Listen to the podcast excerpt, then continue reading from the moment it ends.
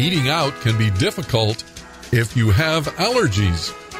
I really love to cook, and so my wife and I usually end up eating at home. I can cook just about anything and do a pretty decent job with it. Because of family allergies, cooking at home has become somewhat of a necessity as well. I always check all the ingredients in everything we eat, and we are very fortunate because most foods now have excellent labels that list all of the ingredients. My family happens to be allergic to soybeans, and unless you carefully check, soy is in just about everything.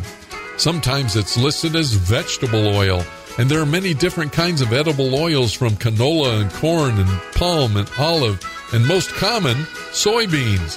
Now, soy also comes in names that don't have soy in the name.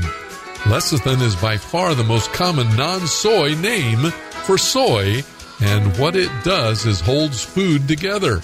So, just about every candy bar, cookie, and cracker has soy in it under the name lecithin.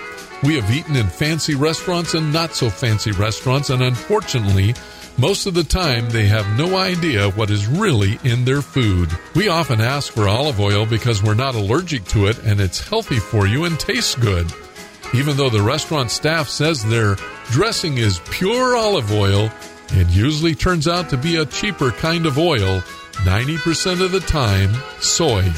My wife has come up with a great solution. She now carries a small container with olive oil in it and orders her salads without any dressing. Pretty soon, we'll be taking our entire meal to the restaurant in order to avoid allergies.